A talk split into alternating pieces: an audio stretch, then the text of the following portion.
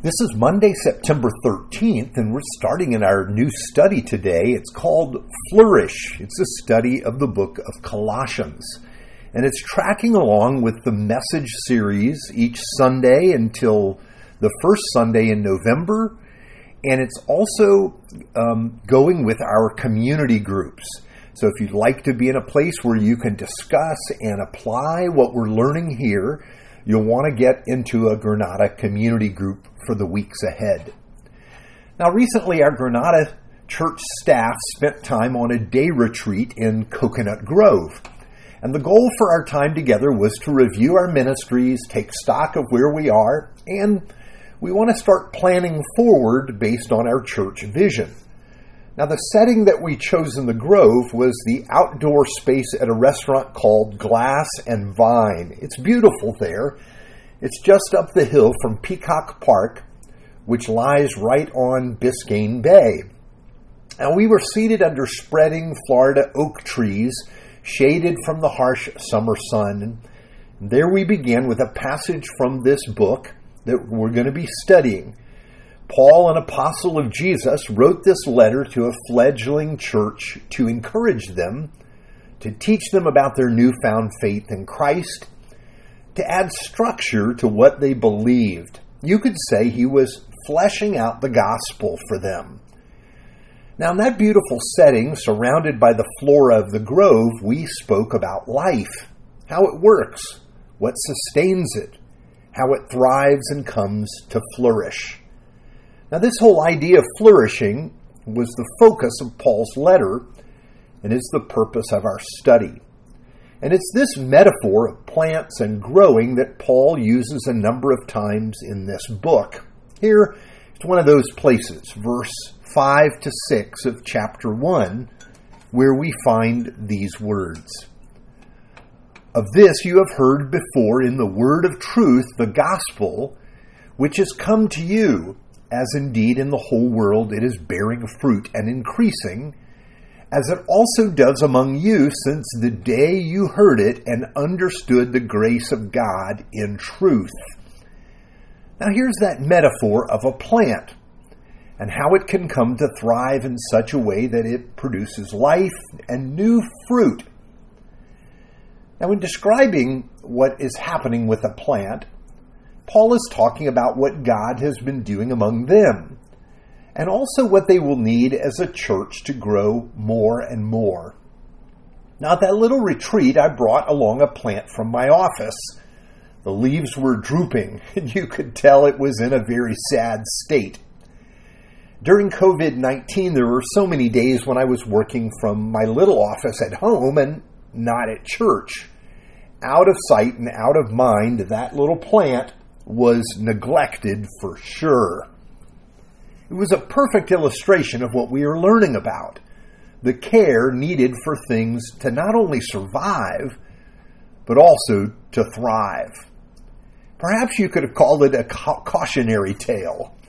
Just as that little plant needs regular tending and has a state in which it will flourish, our lives, our church, our community do as well. And this is what we're going to be learning about and immersing ourselves in during the weeks ahead. So you might call this little book of Colossians the care and feeding of a Christian community. Now, as we dig into the book more deeply, we will learn what this thriving life is and how we can live it at Granada, right where we are. Now, for that little plant in my office, it definitely had been lacking water. Though it was amazingly resilient, it was struggling. I think a cactus plant would have been a better candidate for life in my office. And that's the thing.